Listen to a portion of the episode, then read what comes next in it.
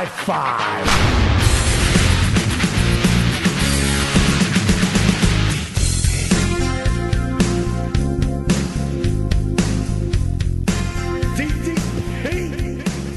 What is up, my dudes? What is up, my dudettes? We have another Casey's Corner podcast coming your way today on this beautiful Wednesday.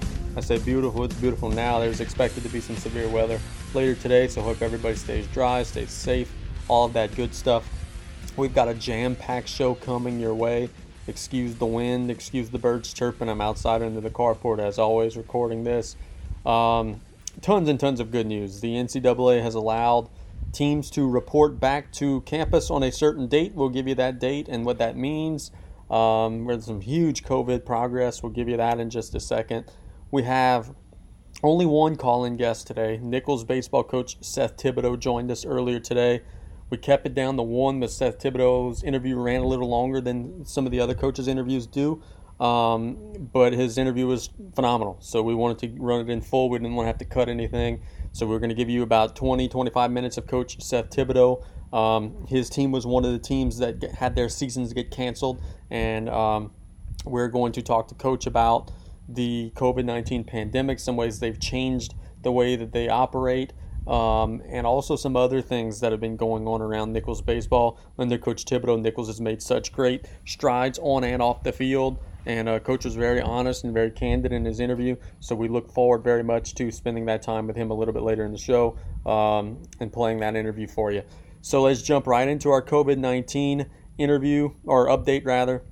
If you're not into the COVID 19 stuff, just fast forward. We'll put timestamps on all. We put timestamps on all of our episodes so that you guys could see exactly what it is that you want to listen to. Uh, so if you're not big into the COVID, just fast forward to the sports stuff. Not hurt my feelings at all. All 50 states in the United States are now either opened or partially opened economically, um, and progress continues to be reported in terms of lowering our new daily case totals in the United States. Um, found an interesting stat yesterday that just shows everything in terms of the progress that we've been making from April 1st to May the 1st in that one month period. We had 17, one seven days of 30,000 or more new daily COVID cases in the United States. Since that time, from May the 2nd to now, we've had zero. Okay, so that's a that's a great window of progress, and then it's even more of a window of progress when you factor this in, which is that in that time from May 1st to now, we've also seen testing increase drastically from 300, you know, from 250 to 300,000 tests per day to now closer to 400,000 tests per day, and many times. So we're seeing cases go down while testing numbers are continuing to go up, which means there are fewer and fewer sick people. Um, we're going to talk about the Louisiana hospitalization numbers in a minute, which are phenomenal. Um, but those numbers are being reflected and echoed around the entire country as other states are seeing their hospitalization numbers close and, and go down as well. Tremendous progress being made by everyone, even through this reopening. States that have been reopened for two and three weeks now have not seen any spikes or any increases beyond their testing increases. So tremendous results, tremendous progress being made, and we've got uh, some big news actually from the CDC today, which I think may go hand in hand with why some of this progress has been made. So, leading into that, the CDC today has made a drastic move in terms of changing some of their COVID 19 guidelines. They're now saying, folks, and get this, they are now saying that is it is unlikely that coronavirus spreads through surfaces. So remember all these charts and all these graphics that were released early in the pandemic that were saying, oh, bro, the virus lasts for eight hours on a wood surface, it lasts for six hours on a plastic surface. And for one, and I've been telling you from episode one here on this show, I've been telling you that those charts are bogus and that those charts are whack because there's a little fine print on every one of those charts that says these numbers and times and everything are only based on 70 degree temperatures. And no one ever has done a very good job of explaining that. Um, so they've had people freaked out and they were washing their mailboxes and cleaning the inside of their cars, all surfaces that are far warmer than 70 degrees, in which case the virus will die when it gets to 85, 90 degrees. But lo and behold, now the CDC says the spread of the virus is unlikely through surfaces. So that means that for the people who are Cloroxing their groceries and cleaning their grocery bags and scrubbing down their cans and scrubbing down the packages of their vegetables and their cans of you know chicken soup that they're buying from Walmart, you probably don't have to be doing that anymore because the virus is highly unlikely to be spreading through surfaces. That's a big deal. So what does that mean? It means that now CDC is saying that the primary method of spread of coronavirus is person to person, which means it's far more likely for us to be able to control the spread by keeping our distance, by washing our hands when we're around somebody, by you know covering our mouth when we cough, by covering our arm, you know, sneezing into our arm, and all the things that we have, quite frankly, should have been doing all this time that we were not doing, that we kind of laxed and, you know, let get by us. Um, now, if we just kind of keep distance and, and, control ourselves and control our distance with other people, we should be able to far um, limit this spread. And I think that's one of the biggest reasons why we've been seeing numbers stay steady and decrease um, as opposed to increasing, even though more things are opening up because people are being more cautious and more savvy and more less like uh, slobs, quite frankly, like we were before and we're seeing more progress continue to be made, even though more things are opening up and more and more social interaction is taking place.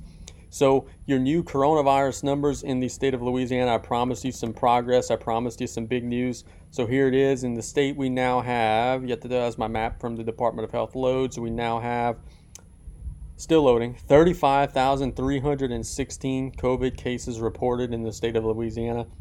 We added um, I think a little less than 300 than 300 today, maybe a little more than 300 in that ballpark area today of COVID cases. Um, we have now conducted 273,175 commercial tests for coronavirus, 12,795 state lab tests for coronavirus. 2,485 people have died of COVID 19 in Louisiana. 26,249 have recovered from COVID 19 in Louisiana. Those numbers are now four or five days old. Um, you projected forward, it's probably closer to 29, 30,000 by now. Uh, those days have been, th- th- those numbers have last been updated on May the 16th. But the big news, and my, probably the most important news in the state of Louisiana, is that hospitalizations in the state for COVID 19 have dropped like a rock our health system has done a tremendous job in limiting the patients that are in our hospital systems. Um, this is such wonderful progress. We now have 931 patients in Louisiana hospitals with COVID 19 ailments. 931. This is exceptional exceptional progress. You got you got to factor. Okay, let's go back to the May May the second. Let's go to May the second, the, the beginning of May we had 1,545 people hospitalized. Now that number is 931. At the peak of this pandemic on April the 13th, we had 2,134 patients hospitalized. That number is now cut by more than half 931. And it continues to drop more and more by the day. Today alone, we had almost a drop of 100 patients total. So, what does that mean? obviously the fewer people are in the hospital, the fewer people who are going to eventually die. Um, that means that we're limiting the amount of severe cases of COVID 19 that we're seeing in Louisiana, which means our mortality rate is going to slowly level off, which means that we're going to limit the number of gravely sick people that we have in the state. Uh, we've been hit very hard by this pandemic in Louisiana, harder than other states that are about our size and about our population base. But man, we have fought towards flattening our curve much faster than some other places have. Kudos to the people in Louisiana for doing the things that they've been supposed to do. Um, 931 hospitalizations is a number that should be applauded, should be celebrated, and we're going to continue to get that thing down into the 800s and the 700s. We're going to keep working down until we're going to be fully free of this thing. I'm 100% confident of that. I'm 100% uh, on board with the idea that we are actually going to beat this thing. We're going to fight this thing off fully, and we're going to make a full and complete recovery, and we're going to get back to our life as normal as we knew it before this. 110 patients are on ventilators in the state of Louisiana. That is tremendous. At one time on April the 4th, we had 571 patients on ventilators. So that just goes to show. And again, I, I say this all the time on this show and I know that by now it's it's a broken record, and I know by now that people are quite frankly tired of hearing it, and there are people who are very nervous and, and maybe think that I'm being a little bit too arrogant in terms of downplaying this.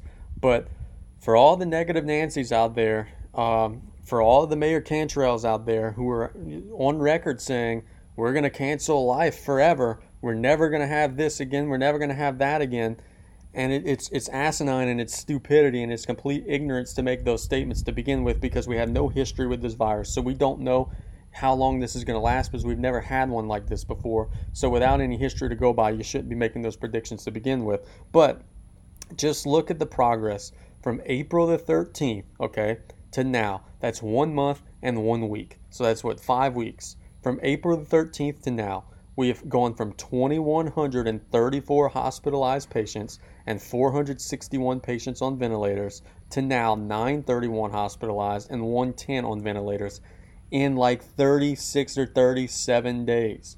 So the idea that anyone knows what it's going to what the situation is going to look like 36 or 37 days from now, which would be, you know, mid to, you know, early July, it's crazy. We don't know the future, and if we continue to make progress at the rate that we're making now, my God, by the end of summer, we could be fully rid of this thing, and we could be exploring the idea, maybe even having fans in the stands at some of these things.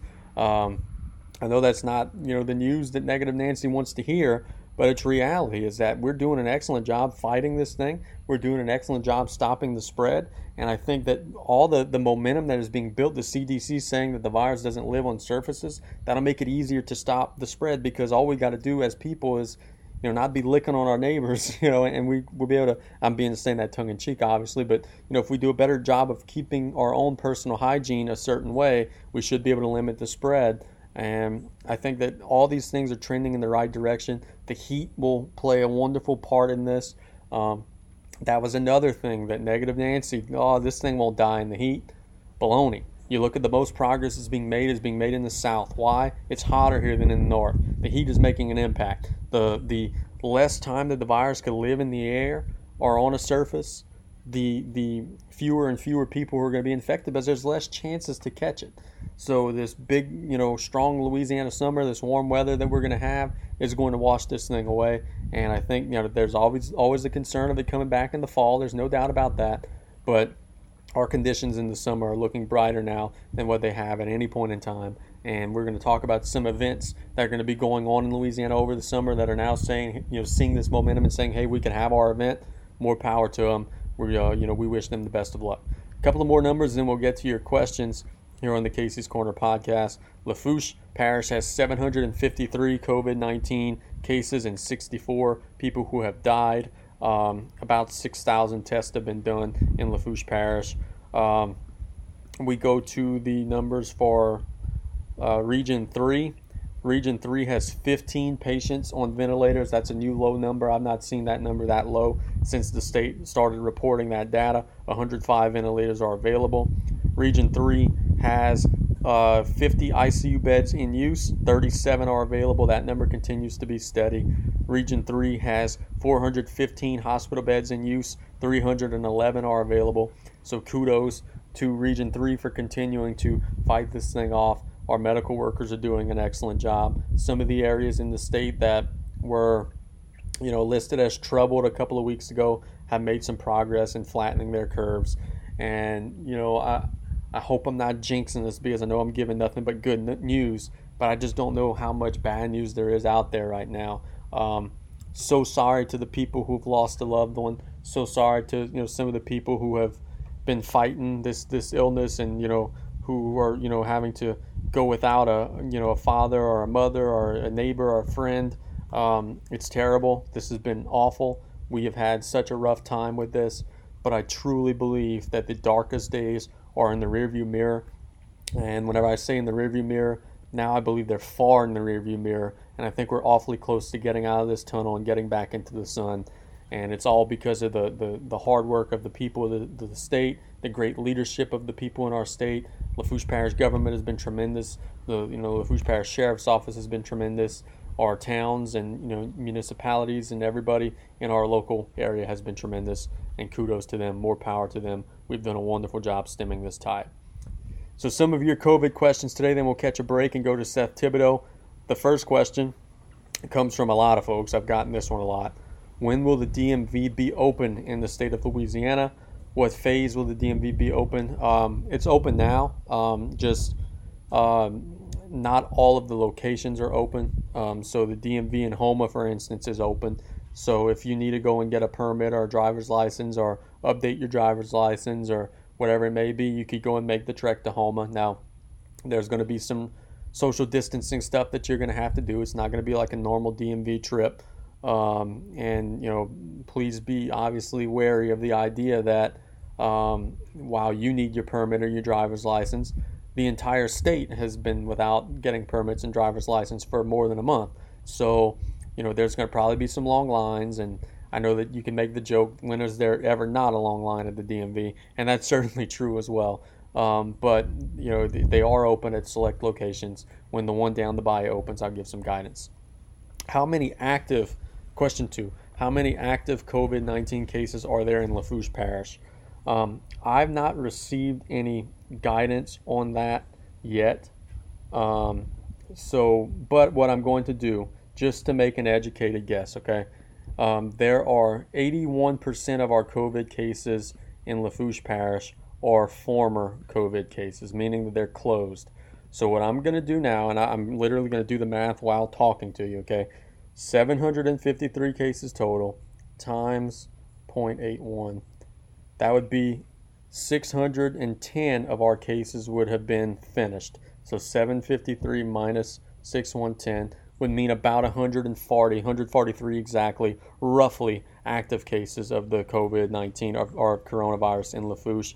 That's a guess. Don't hold me to that. Don't, you know, don't uh, if it's if it's a little more, if it's a little less, if they release the numbers, don't say that I lied to you. Again, I'm just taking the number of total cases that we have, multiplying it towards the 81% closed case rate that we have in the state and just guessing. And I think that that's going to be about the number, a little more than 100 um, active cases in Lafourche Parish. That would make sense with some of the numbers that we've been told.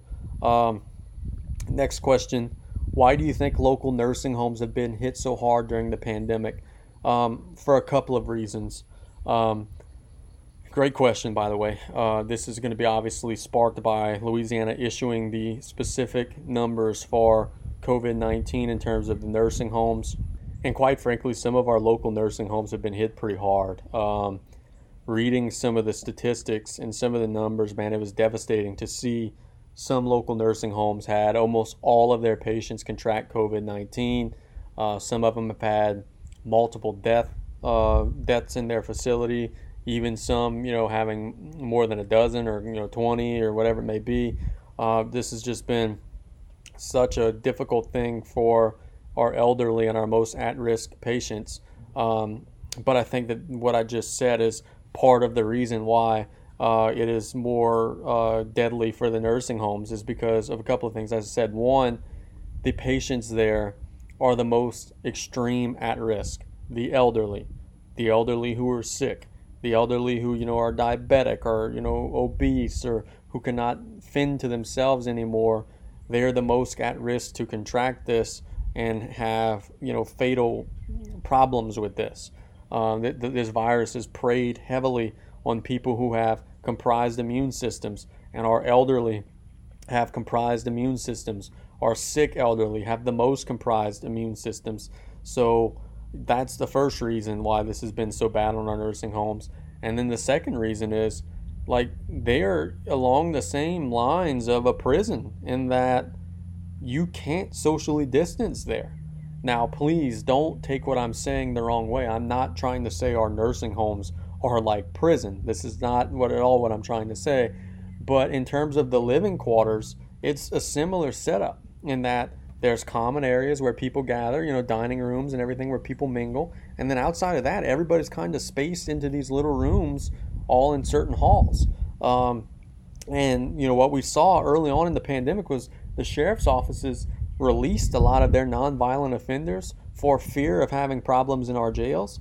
But you can't necessarily do that in a nursing home. So you got all these people in such a small space, and it's a breeding ground. It's impossible to socially distance. Now, since you know this is all broken out, they're they've done some things. They're limiting the exposure from patient to patient. Patients are mostly confined to their rooms and different things like that. And some of the facilities have had great success. But the problem is, is if you have like a nurse or you know a, a member of the staff who has COVID nineteen, doesn't know it, is asymptomatic, or you know thinks they have just a cough or a cold, and is going to make the rounds and is treating all these patients throughout the day, not realizing that they're infected by this, they could give it to 30 people in a day. And then you know those 30 people will give it to you know their roommates and every you know it's just a, a, breeding ground and it's not a good situation for our nursing homes and hopefully the worst is over with for them.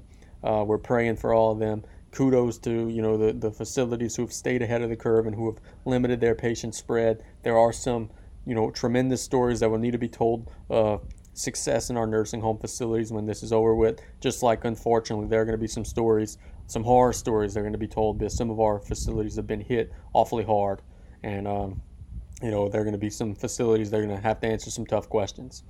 Number four, do animals catch or spread COVID nineteen? Um, there have been stories since this has all started of you know a tiger catching it. Um, so I guess the answer would be you know yeah animals can catch it, um, and obviously you know th- this whole thing started from someone eating a bat that wasn't cooked, or at least that's what they say. Other, you know, people have theories about it starting in, in a lab or whatever it may be. Um, so I guess the answer to the question is yes and yes. Animals can catch it. Animals can spread it. Um, but the CDC says it is highly unlikely to be spread or passed on to animals or from animals. And any cases of the contrary are the extreme minority. So you don't have to worry about giving this to your dog. You don't have to socially distance from your cat. You don't have to worry about giving this to your goldfish. Um, you know, it's not saying it's impossible, but I am saying it's highly unlikely that you pass this on to your pets. Number five, why are casinos open but not some salons or massage parlors?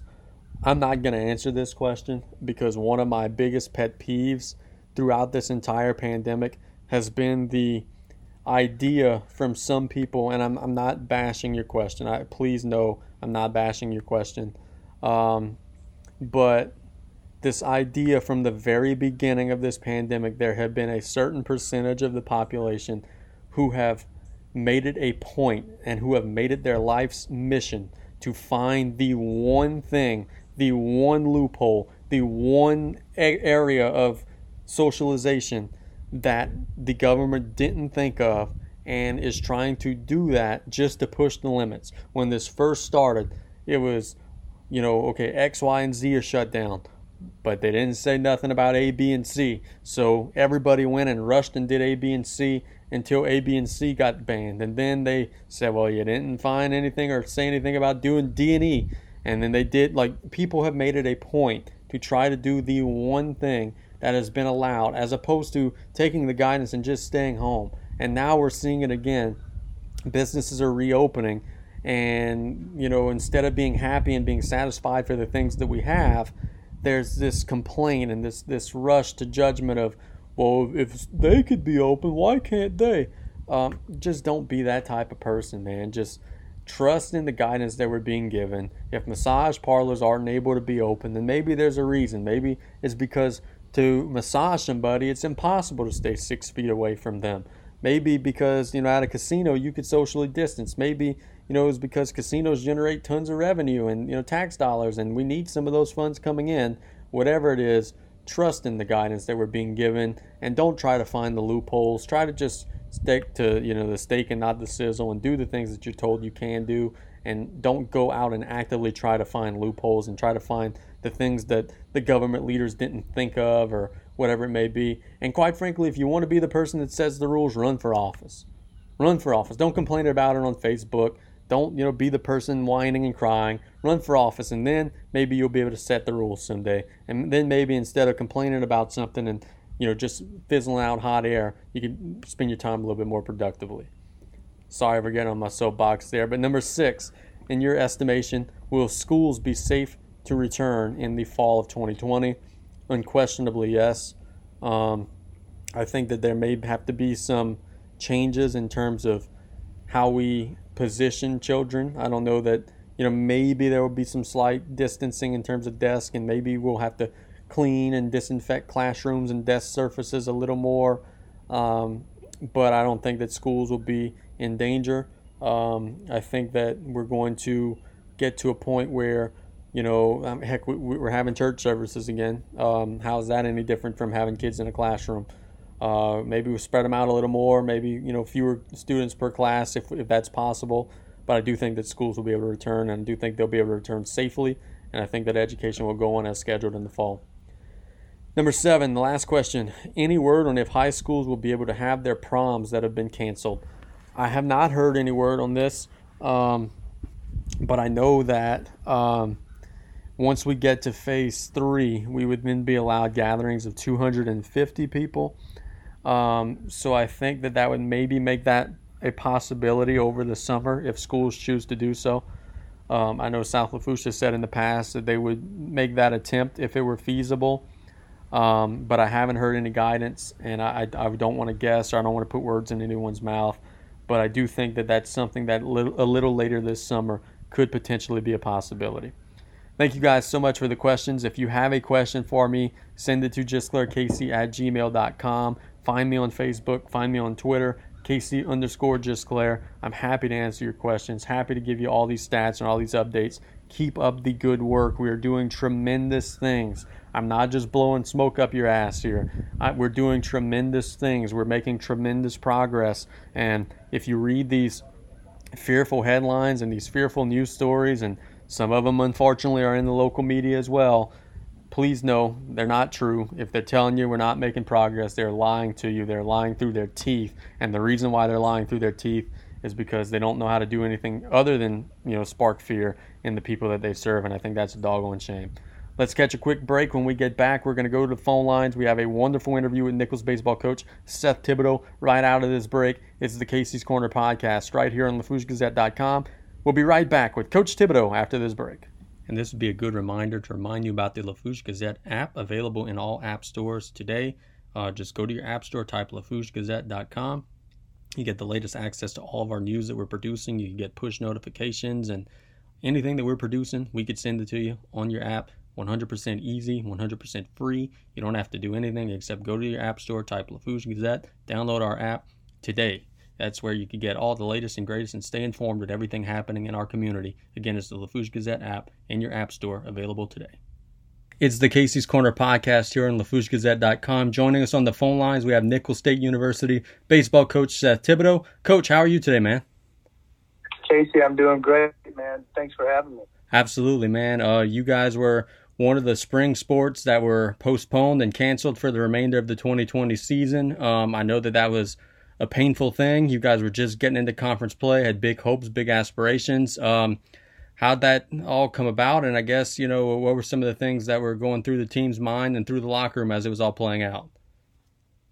I, I, I think that at first it was confusion and, and, a little bit of a shock. And I could see some uh, seniors when we were meeting with their heads going straight down and uh, just frustrated and like, what is going on here? You know, and um, so we fought a little bit of frustration for a little bit and and uh, some unknowns and uncertainty, and then you know I, I thought they handled it really well. I, I I didn't know what to expect either. It wasn't like we could reach out to a former coach who had experienced this before. This was uncharted territories, and anyone's you know whatever anyone was doing was for the first time. So it was it was difficult only if we allowed it to be though and i kept saying something great's going to happen guys just allow it to happen you know, and one of our players, uh, team team captain Adam Tarver, made a great comment. He's like, "Coach, this didn't happen, you know, to us. It happened for us. We just don't know what it is yet." So I thought that was a tremendous attitude for a senior who,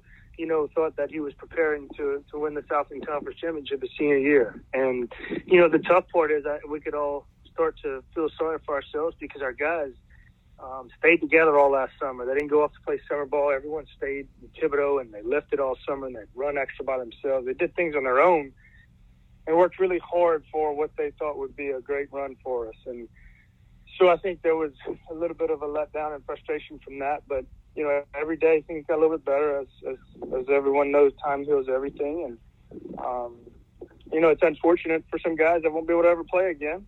And it was really on the flip side an amazing thing for some guys that really need could have benefited from a uh, an extra year. or or someone like a freshman that was playing a little bit but wasn't an everyday starter. Maybe it was really good for him to be able to get that red shirt year. So in the long run, I think it's going to work out for what's best, obviously, and and. Uh, and I think our guys have handled it well, and, and we've we've been in constant communication with each other. I feel like we've gotten closer because of it. And there's there's many positives, and we'll just try to keep it that way as much as possible. One of the things that that everyone is sort of doing, and I know you guys are no exception, is kind of tweaking the way that business operates now. And I know you were telling me just before the call you were on a Zoom meeting, and I guess how is Nicholls baseball going forward here through the pandemic? What are some of the things you guys have done to to kind of stay ahead of the curve, so to speak? Well, you know, for a little while it was I just let them focus on school. I guess the first month was all right. No one really knows what to do. We're kind of going off of what we're being told what to do. Um, and then all of a sudden, you know, we were allowed to do more. So we started really reaching out. The first, you know, the first month was just, hey, we're going to hunker down academically. Uh, we're going to make sure that you're getting your thing, your, everything done and uh, turned in, and monitoring that. And then it turned into, all right, let's start communicating now. Let's get them a, an at-home workout. Let's give them some drills they can do at home. Like we just started being creative, and guys started sharing videos of being at home and and figuring out a way to do some type of workout at their house. You know, and some of my guys went out to uh, you know Lowe's and and they got some wood and built themselves a squat rack, and some other guys were pushing cars up a hill. Like it was just really neat. Like I've never seen that before and these guys have had, didn't grow up in our generation of you know going outside and making something happen. It was it's been a different time, and so this allowed these guys to grow a little bit and be creative. When they started sharing these videos with each other and books they were reading and things that they were doing with each other, uh, it, it become it became really neat.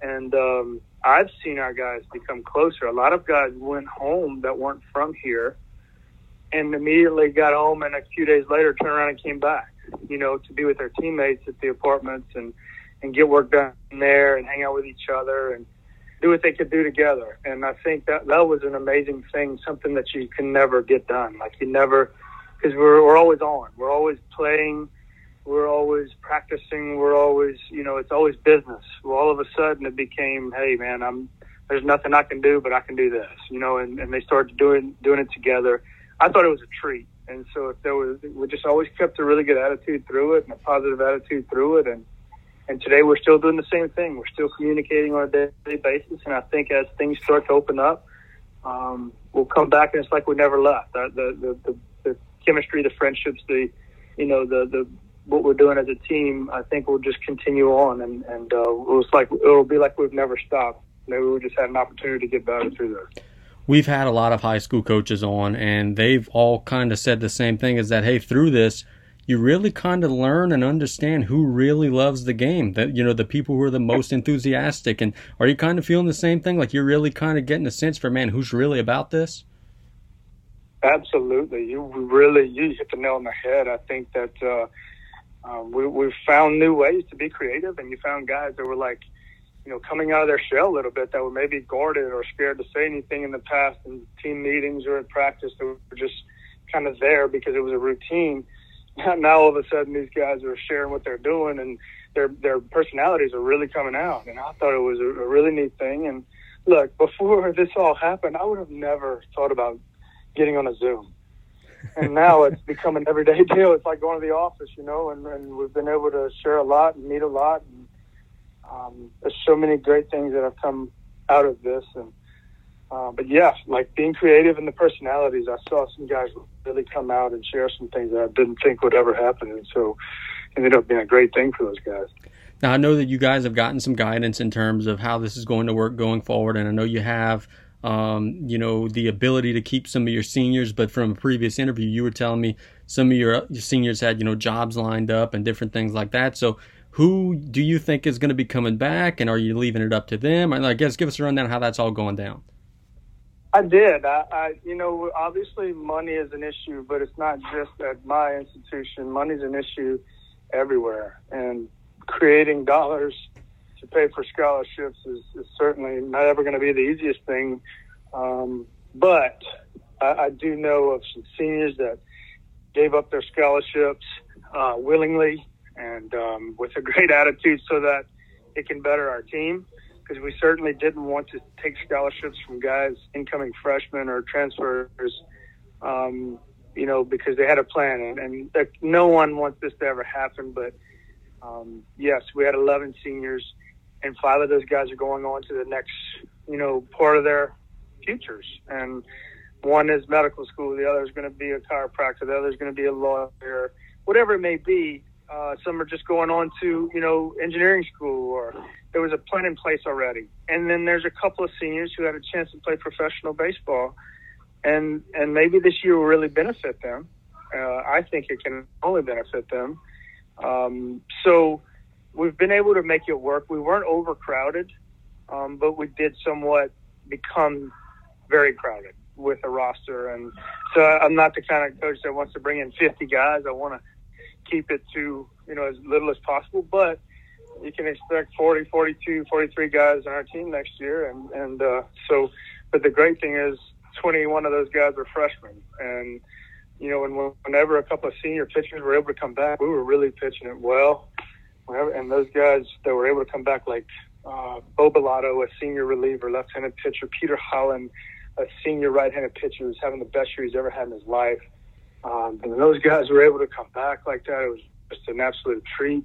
Trevor Kilcrease, our Friday night starter, who's been that guy ever since he set foot on campus. He gets another year, and I've seen him grow into a leader. You know, and um, immediately, and uh, he's pushing and pulling guys with him. Um, so those guys will really benefit. Dylan Bell was actually playing through a torn um, uh, ligament in his elbow, and he had the exact same thumb injury that Drew Brees had, and he was just playing through it. Like he wasn't going to miss this season. His senior year, a team that these guys in their heart felt like they had something special lined up in the season coming coming up this spring around this time of the year. So um, he gets to heal up and maybe have a, a procedure done with his elbow, and his thumb's better now. So there's so many things that, that were able to come of it, and uh, it was a really neat thing. For you as a coach, I mean, I'm I'm sure you were far you know used to the routine by now and these months are supposed to be not a lot of sleep not a lot of rest you know always on the road always on buses and you've been at home. And and I know you know a couple Saturdays ago we had you on radio and you said that you were you know playing ball with your kids and spending time with them. So what's that kind of quiet time and you know life slowing down a little bit been like for you? Uh, life slowing down has been really neat. It's it's you know I looked at the schedule a couple times and I noticed that there was going to be three or four weeks throughout the season where I might have only seen my wife and kids two days out of those, you know, that that that two or three week span, and and when the little that I would have seen them would have been, you know, maybe kissing them on the cheek at night and maybe dropping them off at school for a quick 15 minute, you know, that would have been it. It would have been quick, and so I've been able to turn from coach to uh, kindergarten teacher.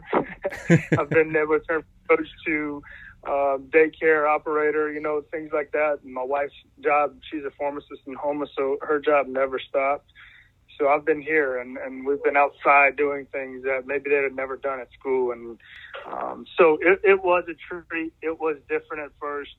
Of course, it wasn't what we wanted to be, and but but life never really works that way. So we had to adjust. From a professional standpoint, I have done everything I could to grow as a coach in these times and and stay fresh. I've actually was working with some 12 year olds in the neighborhood, doing some lessons with them. I was uh, getting up on Zooms with other coaches from around the country, just talking baseball, which I thought was amazing because I shared got some pro ideas, got some other ideas from some other college coaches and even high school coaches. Um, that has been very extremely rewarding. I've shared some things that we do as an organization to Zooms from to coaches you know, around the country. It's just been a treat, and you could stay as busy as you wanted to. And so every day, I felt like it was important for me to to be out there and with the, you know, from Nicholls representing Nicholls, but also representing our coaching staff and our players and our and our program, and just trying to grow and get better. It was an awesome opportunity to grow and get better, and hear other coaches share ideas, and me do the exact same thing.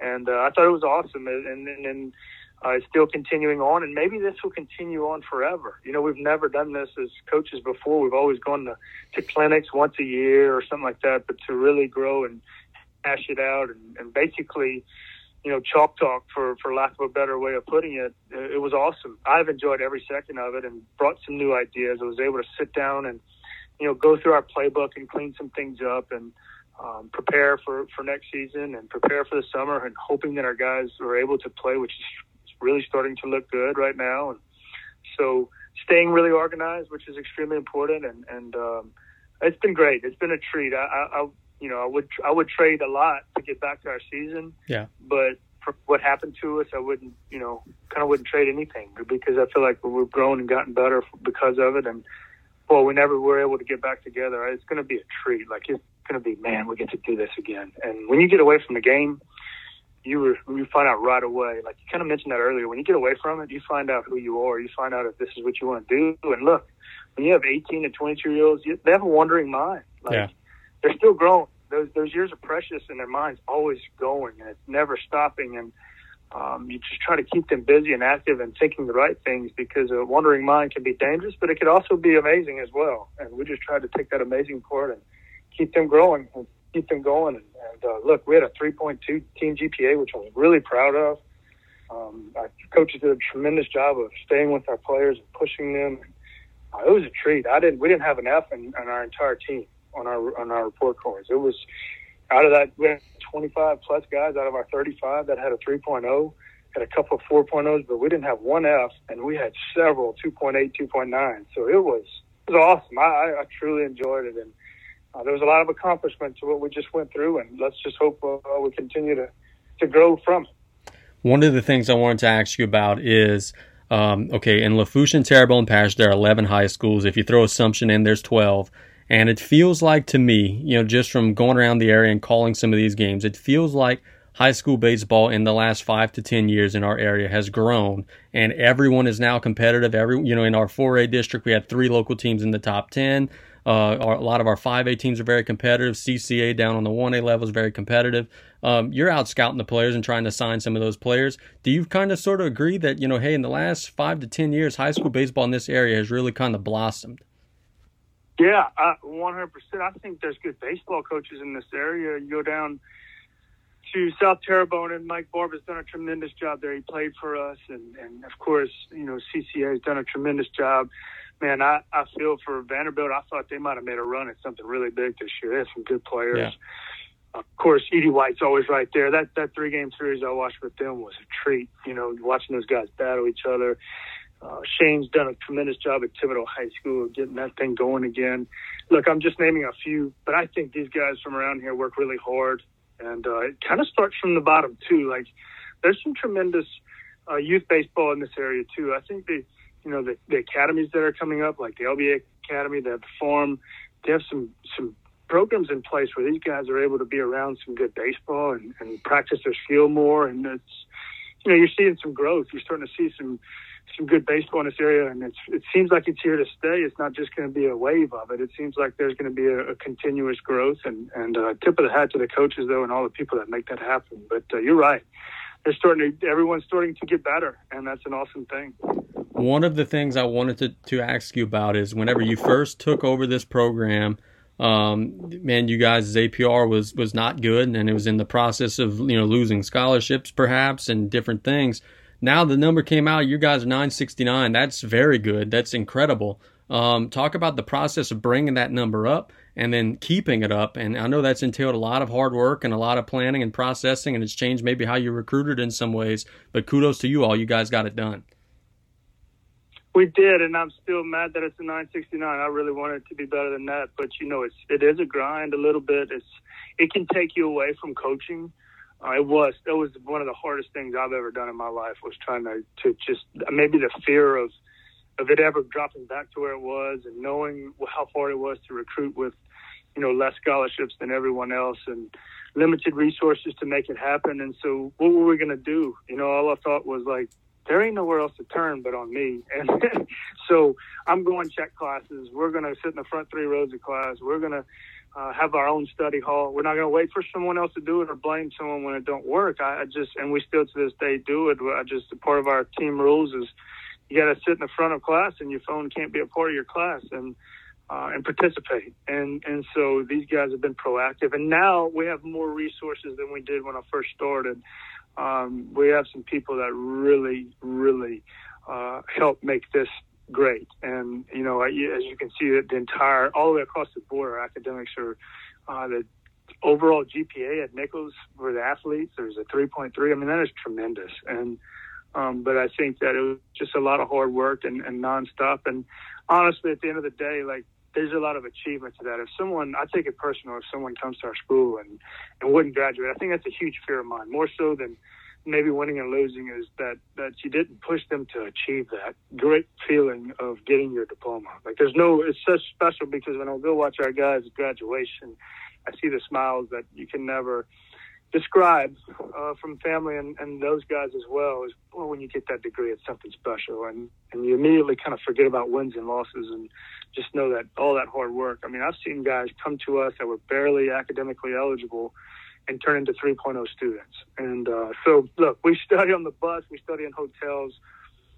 and this year we had to study over, you know, FaceTime or, or over a Zoom meeting and, and do some things. So, uh, just uh, it was. It's been a lot of hard work, and and again, it can tear you down. But that fear of of it ever going back to where it was always was kind of a motivation of, I don't care what happens, I'm not letting this be what it was when I got it. You know, and I don't want any coach to ever go through what I had to go through.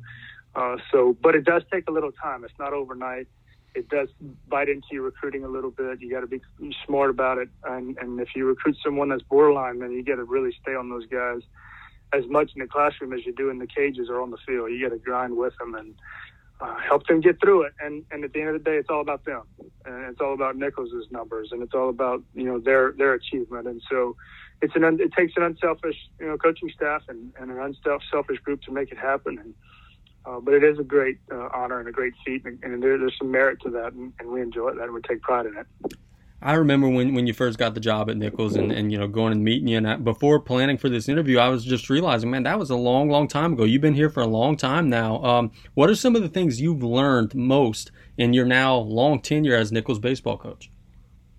Uh, I've learned that that that you, can never uh, take a step back and, and pump the brakes. It's it's full go. Um, I've learned that we can never stop, and it, there is no exhaustion. It's, it's continue on, and I've also learned that this is really not a job to me. It's it's awesome. You know, I don't look at it as a job. I look at it as an awesome opportunity, and uh, man, to be able to, you know, we haven't brought home hardware that uh, deeply uh, am envious of and and strive for.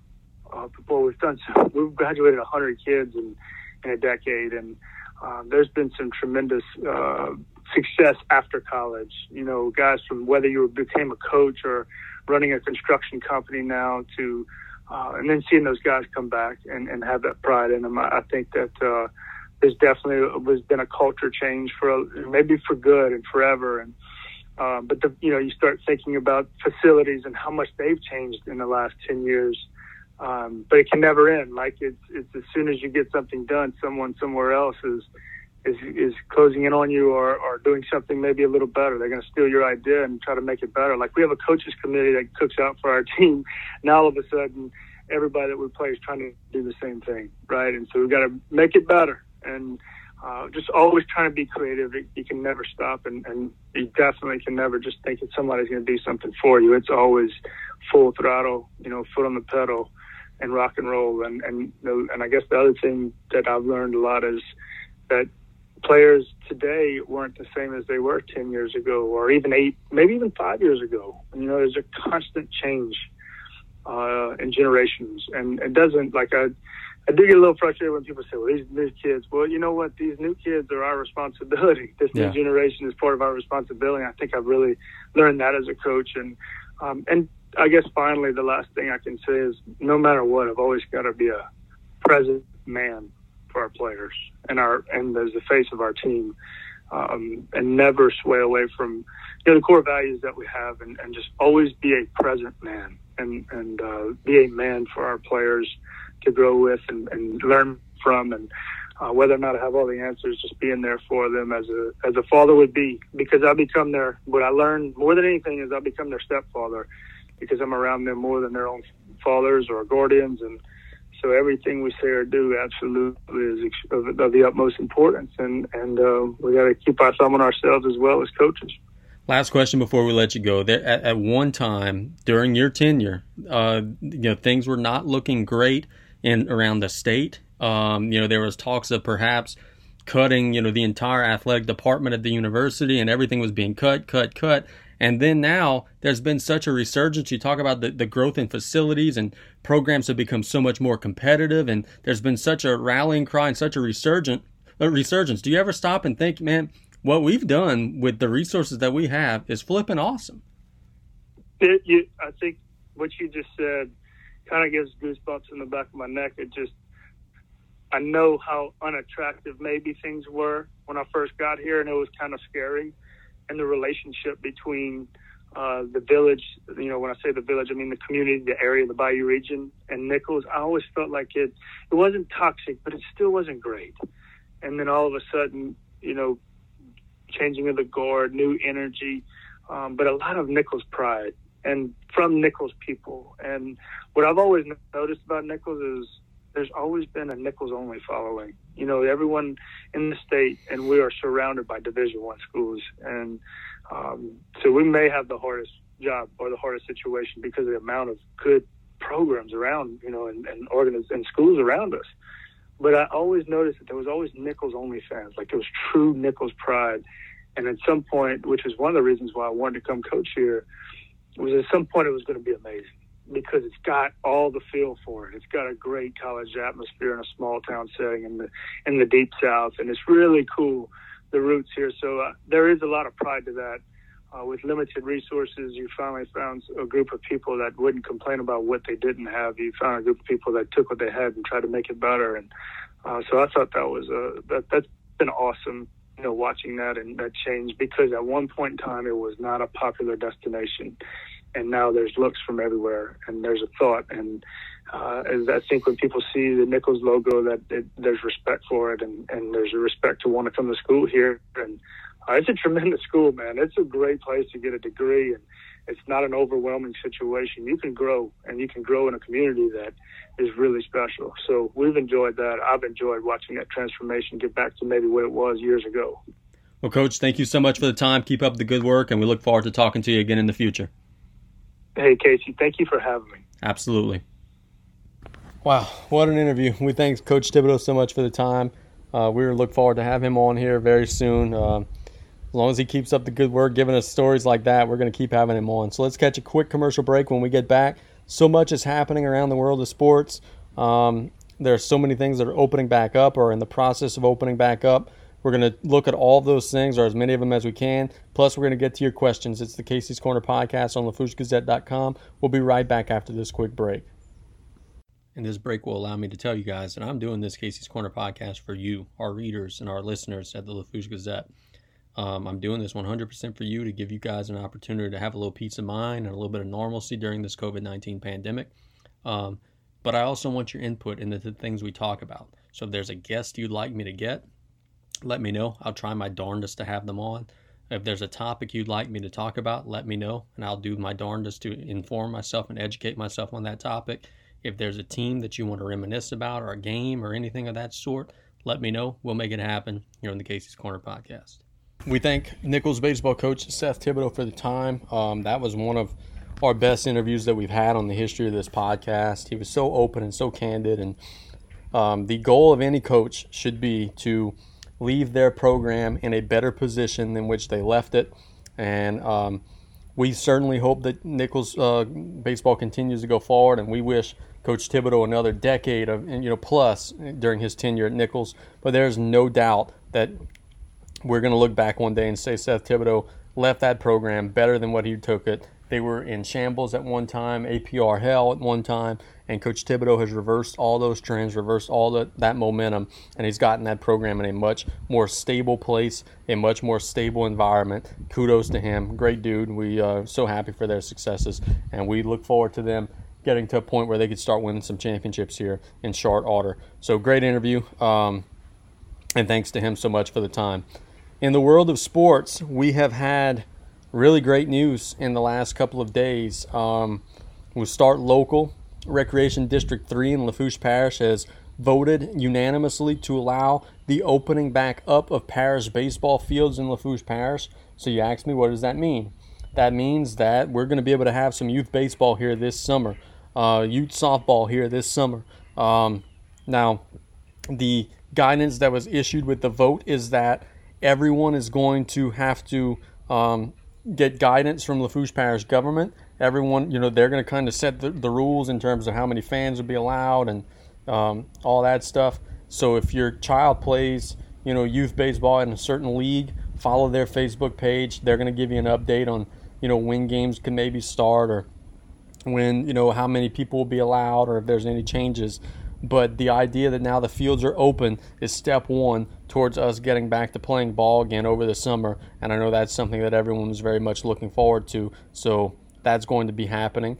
Um, another big news in terms of, you know, I get excited about these because for such a long time, for two months straight, the only news we had was of cancellations. So whenever we hear news that um, we're not canceling things and we're actually allowing things to happen, uh, it, it's it's exciting to me. Uh, the big news is the Grand Isle International Tarpon Rodeo has announced they're fishing. They're not going to cancel like some other rodeos have done. They're going to fish. They're you know, wanting to begin selling tickets. Um, they're looking for sponsorships, and I get it. It's a tough economic time, but I do think that the idea that something is going to happen as opposed to everything being canceled is going to draw good business to the Tarpon Rodeo. I think Grand Isle is going to make good money, some much needed money. Um, and this is going to be something that I think everyone's going to benefit off of. Fishing is not something that's at risk. You you could fish and you could socially distance. Now, if um, you know the the rodeo decides, you know, hey, we're going to maybe you know limit our award ceremony, or we're going to cancel, you know, some of the nighttime performances, you know, under the tent of some of the bands or something like that. That's their prerogative. Maybe they'll do that. Maybe they'll instead have some you know musical entertainment um, you know, in late afternoon, not under 10 and outside in the sun. I'm guessing. I'm, I'm just making that up. Um, so maybe there will be some restrictions in terms of awards and different things like that. But you could fish and go weigh your fish and stay socially distanced and, and keep, you know, a large crowd from gathering. You could you could do that all very safely. Um, so I think that this is a good decision. And I, and again, I think that this is something that Grand Isle needs. Uh, they cannot afford to to lose the International Grand Isle Tarpon Rodeo. It would hurt too many businesses, would hurt too many people, and um, economically, this would be a big boost to the island. And I think that this is a good decision. The NCAA has announced that on June the 1st, teams will be able to get back together and start hosting uh, workouts together. Um, bravo, NCAA. Again, that, we're three for three. We've got news now of three different things that were once postponed or, or in question of being postponed that are now going to be going on as scheduled. The NCAA is going to allow teams to get together on June the 1st. LSU football has already said that with NCAA permission, they would have their team back together on June the 1st. So we're going to be seeing strength and conditioning, guys running wind sprints, getting back into the weight rooms. And um, this needs to happen. And, and, you know, more important than me selfishly being a college football fan and me selfishly wanting to watch the college football season. Um, the reason why this needs to happen is because these kids are safer on their campuses and in their workout facilities and in their you know their with their team structure than they would be otherwise. Um, LSU is going to spend a ton of money to make their facilities safe. Alabama is going to spend a ton of money to make their facilities safe. They're going to have the infrared thermometers. They're going to have you know the ability to detect symptoms right away as they're happening. They're going to have the ability to clean their workout benches and you know make sure that everything is, is sanitized and, and there are no germs being spread.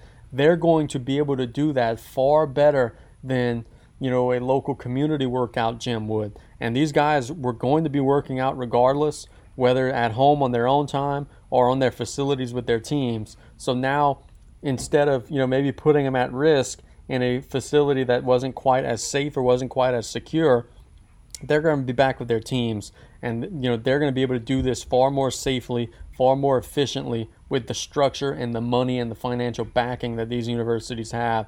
So I think this is a good decision by the NCAA to allow teams to get back together, start the team building process, start the process of conditioning bodies and getting guys ready for the fall. And it's it's roller coaster, baby. We, we had to climb that hill, but we're about to reach the peak and then start going quickly towards the bottom. And, you know, obviously the drop is the fun part of the ride. We're about to start being able to talk about teams and top 25 rankings. And it feels like we're going to be heading to a place here very soon where we're going to be looking forward to games being played and so many different things. I know the NBA's got some news. I'll talk to you about that in just a second as well.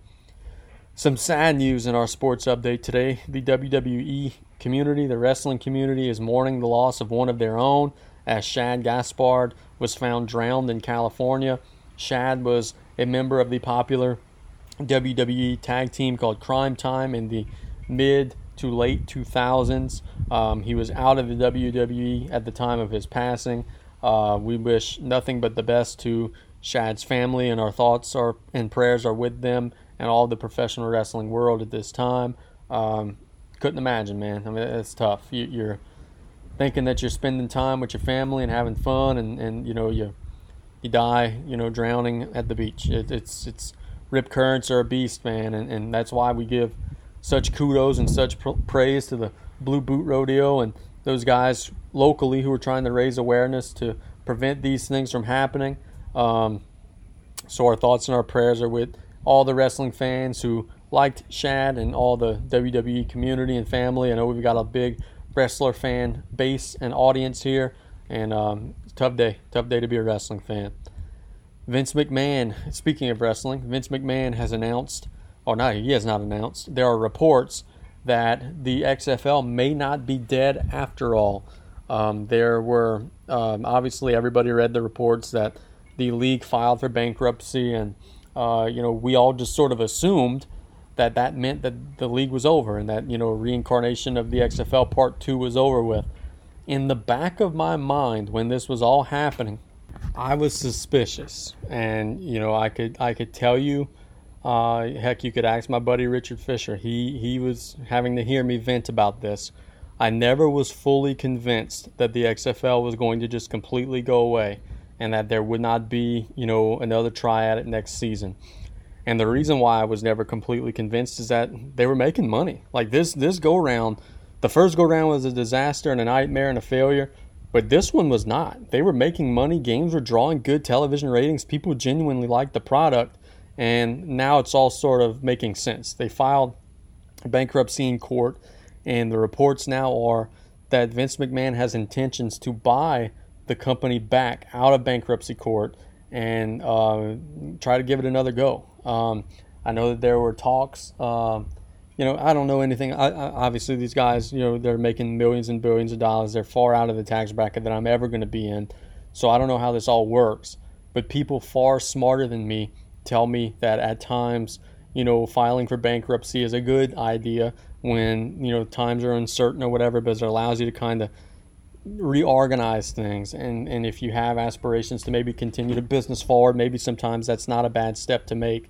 So there are reports that have surfaced in the wrestling dirt sheets that are saying that the XFL may be coming back and Vince McMahon may be looking to buy the league back out of bankruptcy court. Um, more power to him if he does I think it's needed. I think that we need a second football league. I think the developing of players that they were doing was good. I enjoyed watching the product. I was sad to see it go away during the pandemic.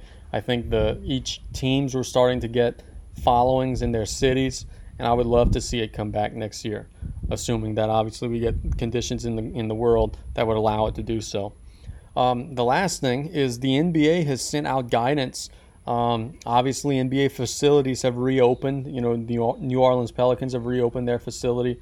Other teams around the league have reopened their facilities. These are for, you know, voluntary workouts. If you want to come in and you know get your lift in, you can go to your team facility or get some shots up or whatever it may be. Um, but the league has issued guidance in terms of getting players who were out of you know maybe the country or you know who you know left their home city and you know let's say a player played for the bucks and left milwaukee and went to los angeles and then now they're looking to come back to milwaukee. They're looking to on june the 1st issue guidance for how to get players back into their towns and back into their you know cities of, of where they play.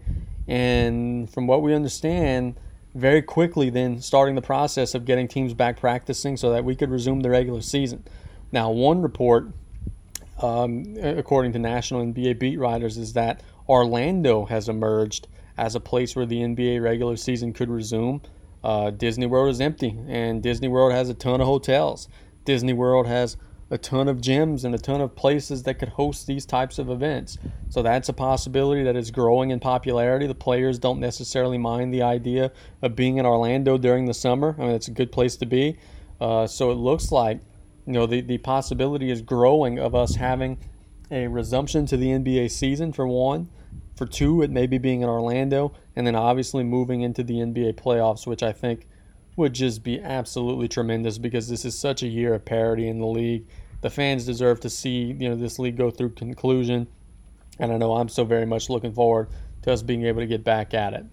So I'm going to take some questions, then we're going to wrap up. It's been a very good show. Um, thanks to everybody for listening, y'all. We have really started to grow. Um, go find us on iTunes, Casey's Corner. Uh, subscribe. Uh, we're going to post the links to every show on our website. But if you want to get the links sent straight to your phone, you don't want to have to do anything, go on iTunes, Casey's Corner Podcast, subscribe. We'll send them straight to your phone. Um, it, things are really starting to grow. Our numbers are looking great. But anyway, before I continue to brag on myself, uh, let's get to your questions. First question, number one Do you think we will someday see a LeBron James documentary, documentary similar to what we saw with Michael Jordan? Um, yeah, I, I could see that. Um, I think that LeBron has embraced the social media culture almost to a fault. Uh, he, whereas Michael Jordan was more closed in during his career, LeBron is the personality type who has chimed in on just about everything except oppression in China, but that's another argument for another day.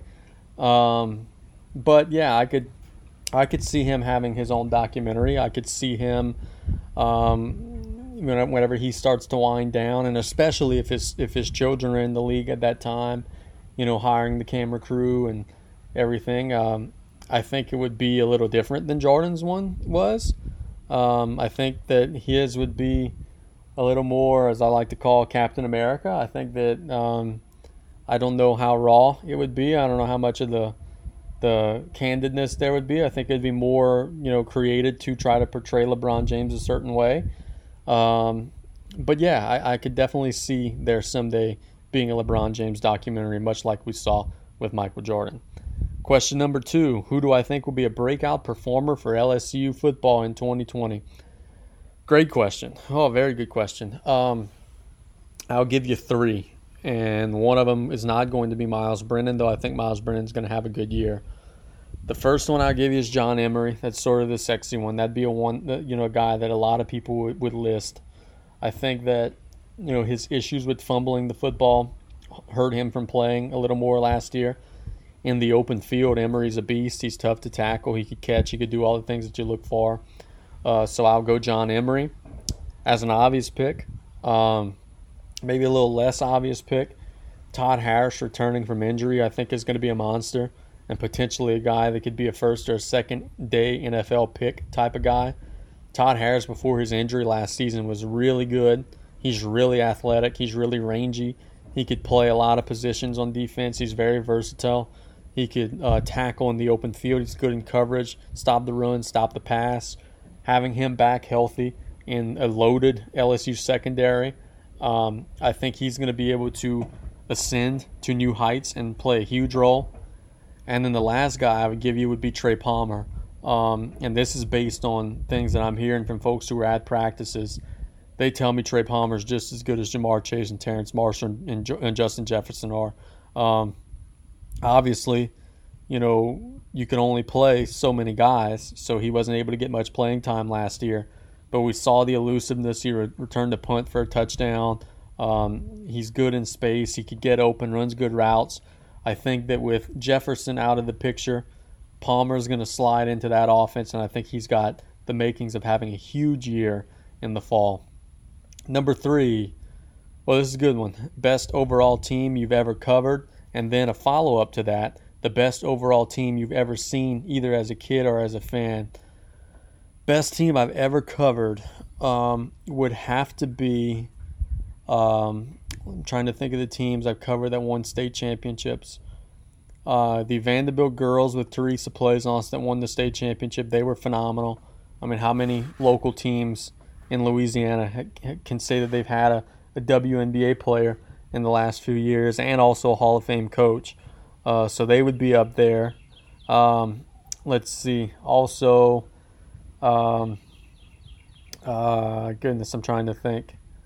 Some of the Vandebilt soccer teams that I've you know I've been able to cover. You know, they're winning games 15 to nothing. I mean, just blitzing people.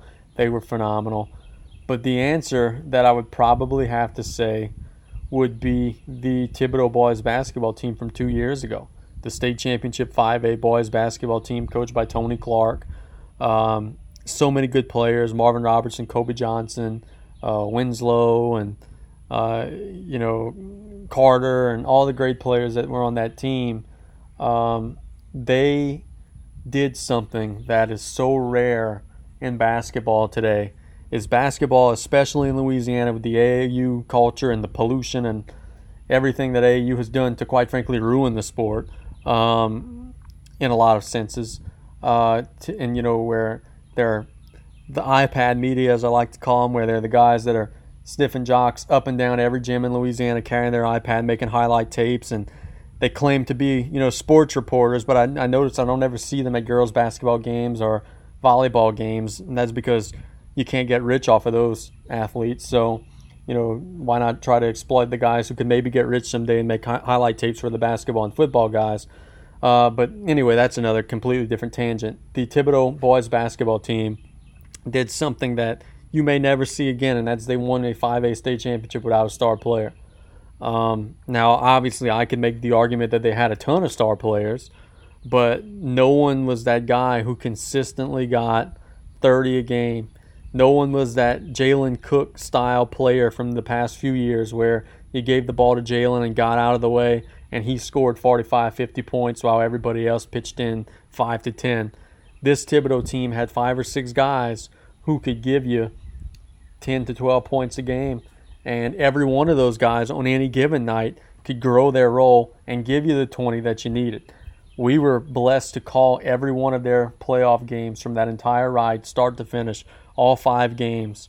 And they had a different hero in every game and they were challenged in the second round of the playoffs against Hahnville that year. They were challenged and almost got beat.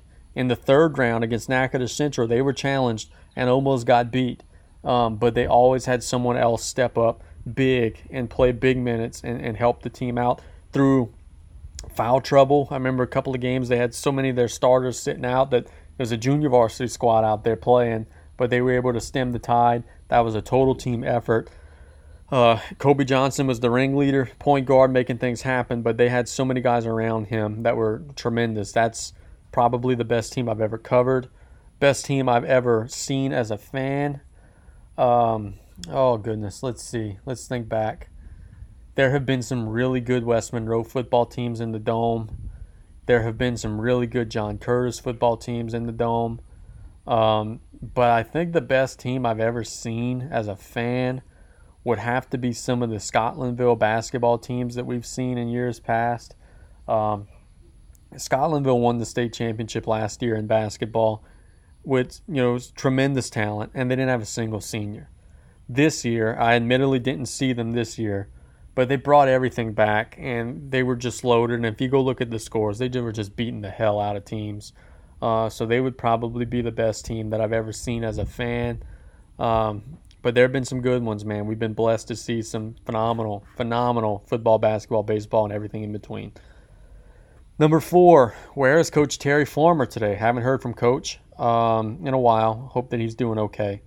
Uh, he is. He's still coaching ball. He is at Loy Norrix High School in Michigan, and he's still a drifter, like he was. You know, whenever he was here, he's still a drifter. What I mean by that is he'll go and he'll take over a program that hadn't won in a long time. He'll turn them around, turn them into a playoff team.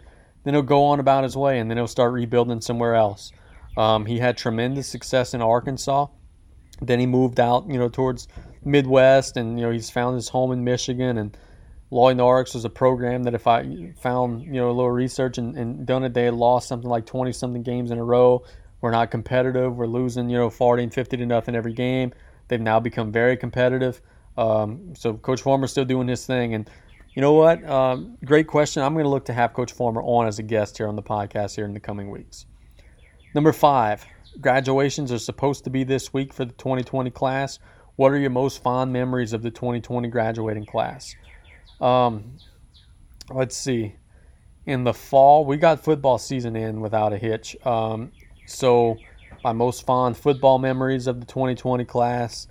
Um, Thibodaux High School, so good. Central Lafourche, very good. Deion Jenkins, hell of a player. Uh, you know, Kyron Lacey at Thibodaux, hell of a player. South Lafourche scoring a big upset win over South Terrebonne. That was a great night. Um, then you look volleyball. You know, down the bay had a great ride. Um, you know, baseball and softball were in the process of having a great ride. Boys and girls basketball were tremendous again, as always. But the overlying theme of 2020, and I, am not just saying this um, because I feel bad for the kids or because their you know their seasons got canceled. I'm showing you know sympathy. I truly mean this. The 2020 class has been comprised of a lot of really good kids. Like in any given year, there's always a handful of you know the the homecoming king and queen type of type of kid. Uh, but you know sometimes the class by and large is not great. Um, but this year, man, all three of our schools get just tremendous character in their in their kids. Um, so many people who are going to just go on and be tremendous leaders, tremendous you know community members. Uh, and that's the the theme and, and the you know the thing that I'm going to remember the most is just you know you look at a, a, you know I'll just use her as an example, but she's been on the show before. Michaela Bynum, that's a kid that three four sports star, um, but tremendous GPA, homecoming queen, Miss South Lafourche, like all of our quote unquote home, homecoming king and queen types this year were all student athletes. They were all very good players, very good people. Tyron Young at Thibodaux, homecoming king, tremendous athlete, college signee. Um, Lil Hodson Gow at Central Lafourche, tremendous kid, college signee. Uh, there was so, you know, Jansen Falls, college signee. Uh, so many tremendous kids, so many people that are going to go on and continue their careers. Logan Wilcox, Central Lafourche, another one. Um, and they're going to be great leaders as well. So that's the thing that stands out most to me about the class of 2020. Number six, if the NBA returns, who do you think has the inroads to win the NBA title? I have no idea. And that's why it's going to be so fun. Because there's no Golden State Warriors, there's no team without a flaw.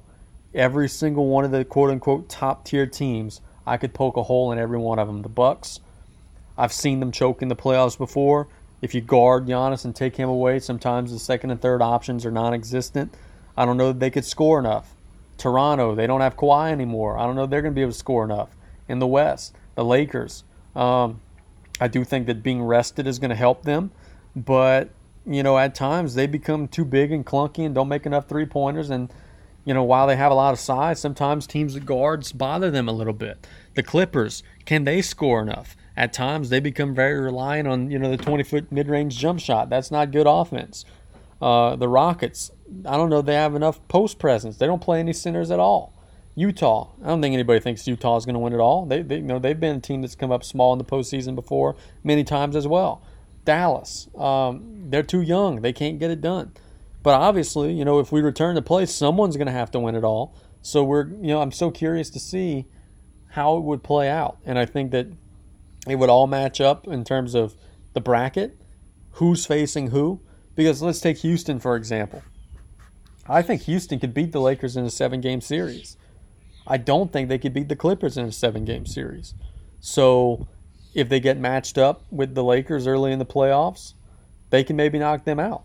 Whereas I think you know, to combat that, I think the Lakers could beat the Clippers in a seven game series, perhaps. So everyone, you know, is, is in a situation where they could potentially beat someone else in a series, but if they never see them, you know, it's all going to depend on how the brackets fall and how the seeding falls. And it's going to be so fun to see. That's a situation where we could really be looking at some really good, really fun basketball in the coming days. Number seven is an oddball question. My goodness, I didn't think I'd ever be asked this. But I do have a, a wonderful story about this. What is the best game you have ever bowled? I can't wait for bowling alleys to reopen, and I was wondering if you were a bowler.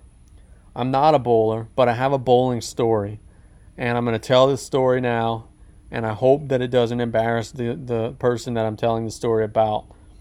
When I was working in Houma, um, I would I did a story on Colleen Sheremy.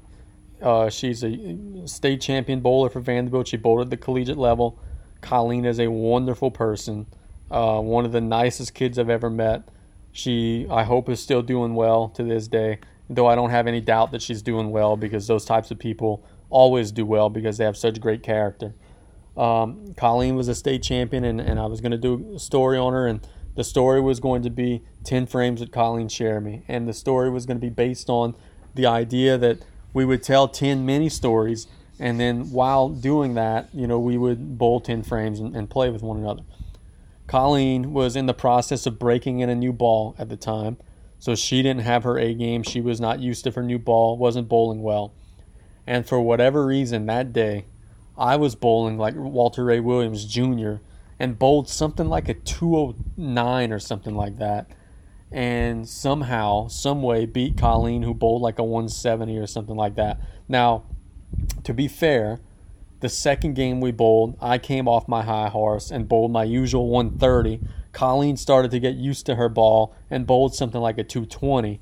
But I will be able to forever say that in my one day, my one moment in the sun, I was able to beat Colleen Sheremy, a state champion in bowling. Uh, can never do it again, but I was able to do it once, and that's the best game I've ever bowled. And coincidentally enough, I also once beat Teresa Plaisance in a game of horse. Um, Teresa was now I don't like to tell this part of the story because um, you know it, it, makes me my victory look a little bit less strong. But Teresa was living you know here at the time had just gotten back from I think Cleveland for the McDonald's All America game.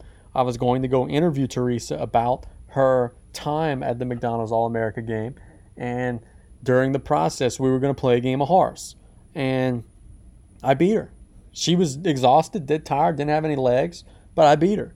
And again, I couldn't beat her one on one. She'd beat me 10 to nothing. I couldn't beat her in anything else but that one game of horse. But again, I was able to say I beat a WNBA player in horse one time in my life. Can never do it again, but I've had a little bit of luck. And those are my two athletic stories, and I'm sticking to them. Number eight, what is who is the most annoying wrestler from your past and now from your present? Um, I love that you guys ask me wrestling questions every week because it shows you're paying attention. You guys know that I'm a big fan. From the 90s Attitude Era, Ahmed Johnson was terrible. Um, awful. Uh, couldn't work, stiff as a board, no charisma. They tried to push him, realized very quickly how stupid that was. Ahmed Johnson would be my answer. Psycho Sid was bad. You know what's crazy? Psycho Sid was bad, but I actually kind of liked early 90s Sid Justice. Um, but man, he's he was terrible. Stiff as a board, couldn't work. Today, um, man, I don't like Sheamus at all, and I don't necessarily know why. Because unlike those other guys, Sheamus actually can work a little bit. Um, I don't like him at all. Whatever time he's wrestling or whatever show he's on, I'm tuned out. Um, trying to think if there's any others. Um, I never was a big Triple H fan, but I certainly respect him. He's not going to be one of my answers at all. But he certainly respect that he's a Hall of Famer and you know the sacrifices he's made for the business. Um, yeah, I guess it would be Sheamus. He's the one guy that just kind of grates my nerves. I don't like his character. I don't like his gimmick. Uh, never was a big fan. And let's see, the last question that we got for today LSU's over under is nine and a half for football this coming season. How would you lay that bet if you had to lay it today? Oh, yeah, yeah. Um, nine and a half. So that would mean for you to win your bet, bowl games don't count in this tally. So for you to win your bet, you have to go 10 and 2. 9 and 3, you lose. Um, I could see LSU being either 10 and 2 or 9 and 3. So obviously the 9.5 number is a great one. It's very intriguing.